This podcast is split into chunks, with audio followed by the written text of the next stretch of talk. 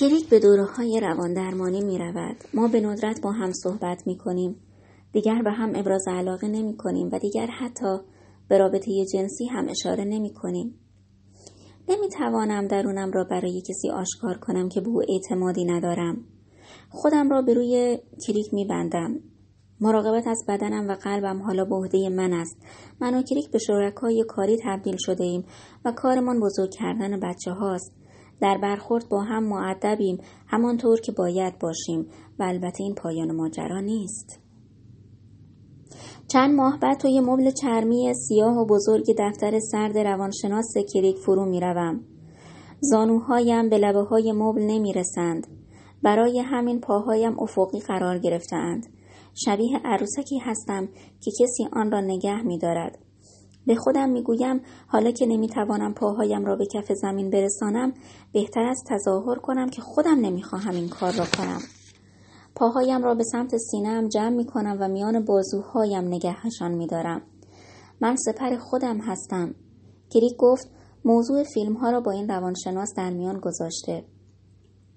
روانشناسش با او احساس همدردی می کند چون او هم سالها قبل نزدیک بود زنش را به دلایل مشابه از دست بدهد. حالا این روانشناس یک متری از من فاصله دارد. از قیافش خوشم نمی آید.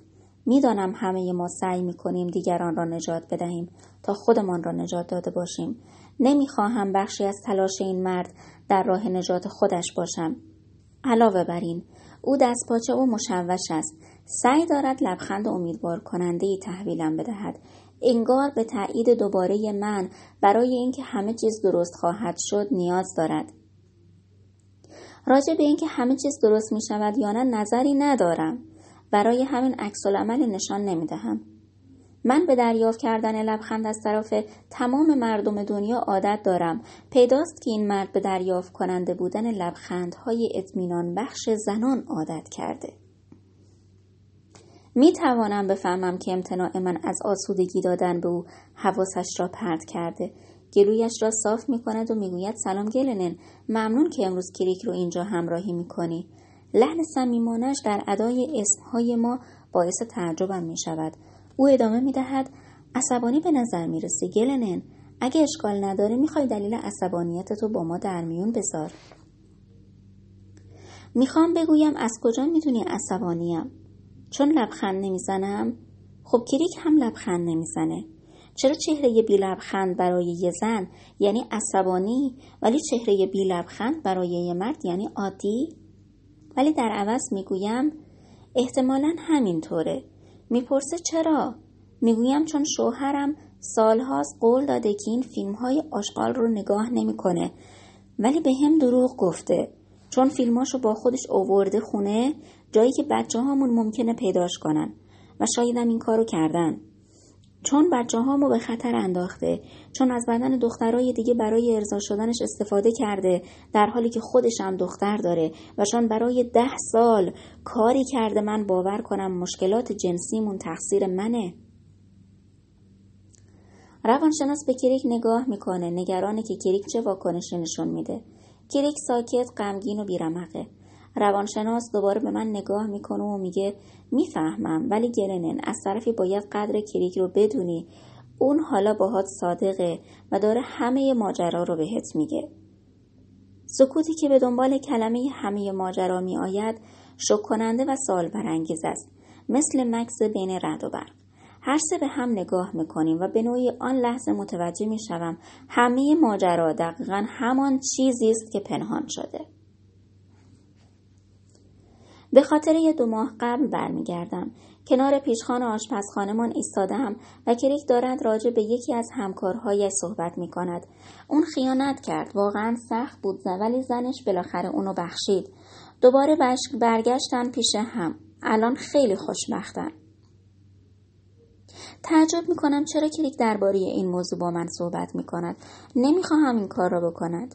نمی‌خواهم توی خانم درباره خیانت صحبت شود. بخصوص وقتی دارم برای بچه ها نهار درست می کنم. برای همین هیچ سوالی نمی‌پرسم. به کلیک نگاه نمی کنم. سعی می کنم خیلی دقیق گوش نکنم. ولی حالا وقتی به سختی تلاش می کنم تا صدای کلیک را به خاطر بیاورم لحن بخشش طلبانه او را در آن میشنوم چیزی را میشنوم که قبلا نتوانسته بودم بشنوم. کریک فقط یک داستان راجع به زندگی دوستش نمی‌گوید بلکه سوالی درباره زندگی خودمان می‌پرسد.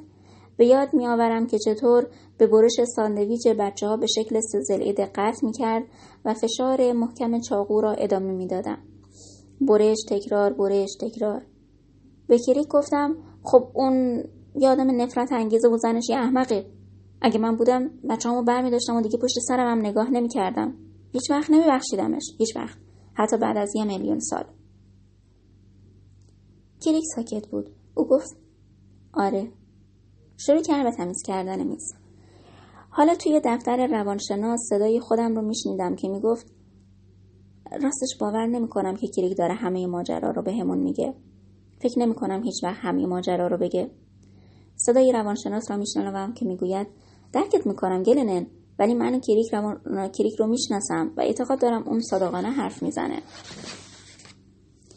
بدنم میلرزد و ژاکتم رو محکم محکم تر می‌گیرم. تازه متوجه می‌شوم که کریک و روانشناس تیشرت و شلوارک پوشیدن. یعنی مردها هیچ وقت سرما را حس نمی‌کنند.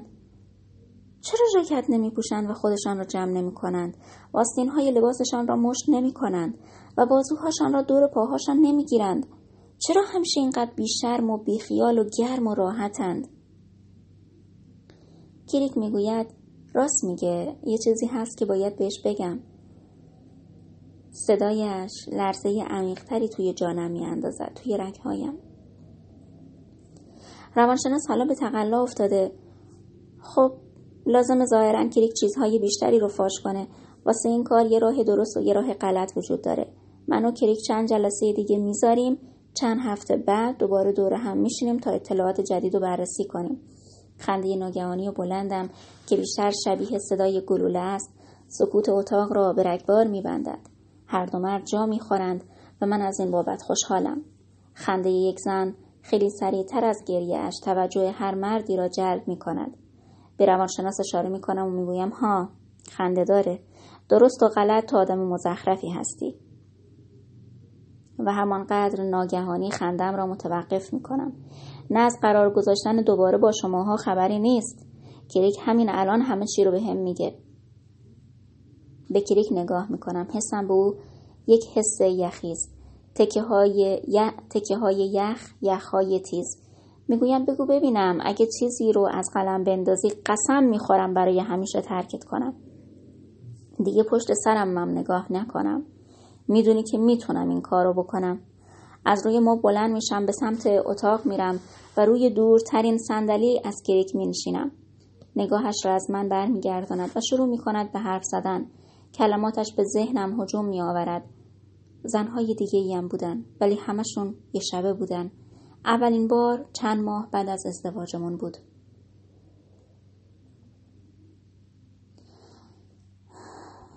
نفسم بالا نمی آید. به کلیک خیره شدم و او منتظر است که چیزی بگویم. ولی من دیگر آنجا توی دفتر روانشناس نیستم. بازوی پدرم را گرفتم و در صحن کلیسا جلو می روم. من و پدرم به کلیک نزدیک و نزدیکتر می شویم. به سمت خودم فریاد می زنم. وایسا. با صدای بلندتر برگرد. از همینجا برو. ولی ما همچنان به قدم زدن ادامه میدیم. کار تمام شده. زمان رفته را نمی‌توان برگرداند آن لحظات برای همیشه جزو داستان زندگی من شدهاند و هیچ کدامشان هم قابل تغییر نیست کریک به حرف زدن ادامه می دهد. او چیزهایی می گوید که نمی تواند حقیقت داشته باشد. درست زمانی که من توی خانه مشغول عوض کردن پوشک بچه ها، غذا دادن به آنها، شستن ظرف ها بودم، او با زنهای دیگر می خوابیده. درست زمانی که من آجزانه به بدنم التماس می کردم که درمان شو او با بدنهای دیگر هم خوابه می شده. زمانی که من به خاطر عدم تواناییم در برقراری ارتباط جنسی با شرمندگی از او عذرخواهی می کردم او با غریبه ها رابطه داشته. او اجازه داد که من سالها خودم را مقصر این موضوع بدانم. او اجازه داد من روی شانه هایش گریه کنم و بگویم چه مرگم شده کریک چرا موقع رابطه جنسی احساس امنیت را از دست میدم؟ او سرم را نوازش می‌کرد و می‌گفت نمی‌دونم اما می‌دونست. دلیلش خود او بود. وقتی حرفهای کلیک تمام شد همه برای لحظه ای سکوت می کنیم. مردها بین من و در قرار گرفتند. اراده می کنم که بیستم و به سمت در حرکت کنم ولی پاهایم قدرت حمل کردنم را ندارد. روانشناسم نگران به نظر می رسد. می گوید حالت خوبه گرنن؟ این جمله را به عنوان احمقانه ترین سوال مطرح شده در نظر می گیرم. سعی نمی کنم جوابی بدهم. به او خیره می شوم و بی صدا تهدیدش می کنم که دیگر اسم من را نبرد. از او متنفرم. صندلیم را پشت به هر دو مرد و رو به پنجره تمام قد روبروی پارکینگ قرار می دهم. خم می شوم و دستم را روی پنجره می گذارم تا خودم را نگه دارم. به سمت پایین رو به پارکینگ نگاه می کنم و یک زن بلوند را می بینم که به سمت ماشینش می رود. به این فکر می کنم که او چه چیزی را درباره اطرافیانش می داند و چه چیزی را نمی داند.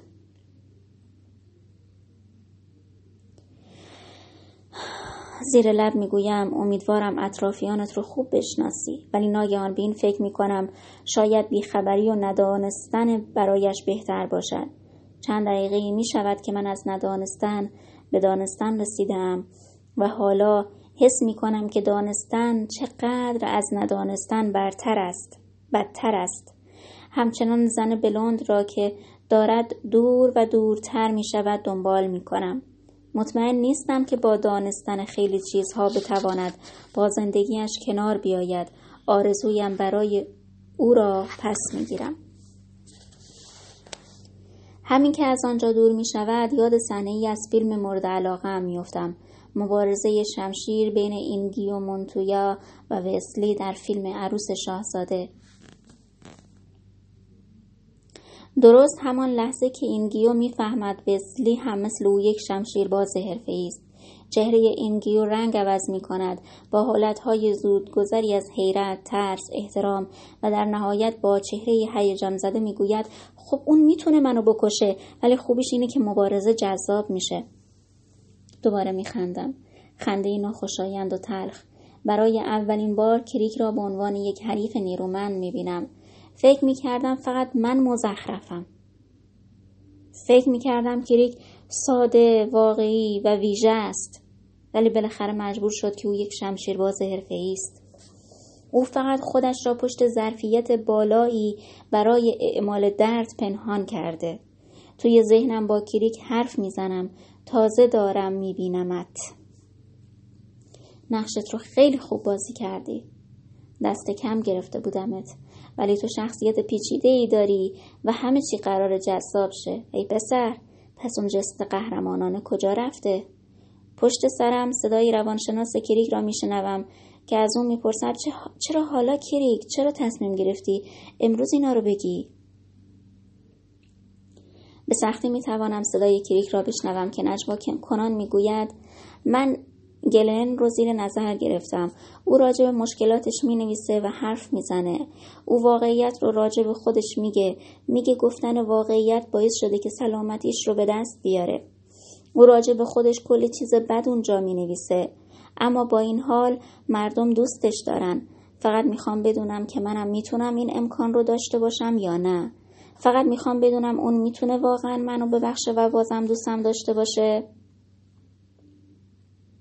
روی نوک پنجه هام صندلیم رو میچرخانم تا رو با آن دو مرد باشم به ساعت روی دیوار دفتر روانشناس نگاه می کنم. زمان همچنان در حال سپری شدن است. بچه ها پانزده دقیقه دیگر توی صف تاکسی سرویس های مدرسه می استند. برای یک لحظه به خودم اجازه می دهم به این فکر کنم که قیافه آنها وقتی بفهمند خانوادهشان از هم پاشیده چه شکلی می شود. آن هم درست وقتی که آنها در حال نقاشی و کشیدن رنگین کمان توی مدرسه بودند. به این فکرم اجازه نمی دهم که بیش از این رشد کند.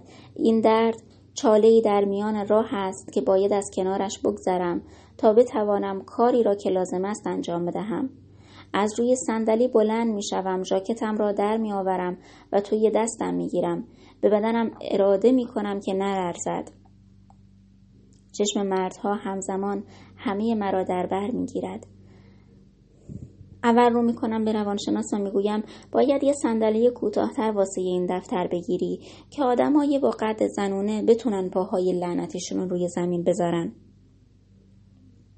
بعد رو می‌کنم به کریک میگم در مورد اینکه تو هم می‌تونی این امکان رو داشته باشی یا نه هیچ نظری ندارم. فقط اینو می‌دونم که از طرف من نمی‌تونی داشته باشیش. واسه من دیگه توی وجود نداره. تو هر کی که هستی خانوادهمون رو از بین بردی و من هیچ وقت نمیبخشمت. هیچ وقت. الانم دارم از اینجا میرم که بچه هامو بردارم. فردا وقتی بچه ها مدرسه هستند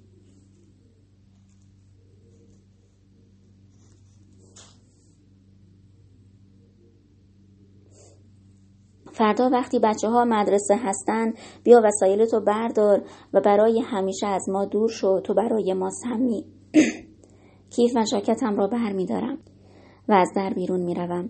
از راه روی طولانی می گذرم و به خیابان می رسم. حال من حالا من آن زنی می شوم که با عجله به سمت ماشینش می رود.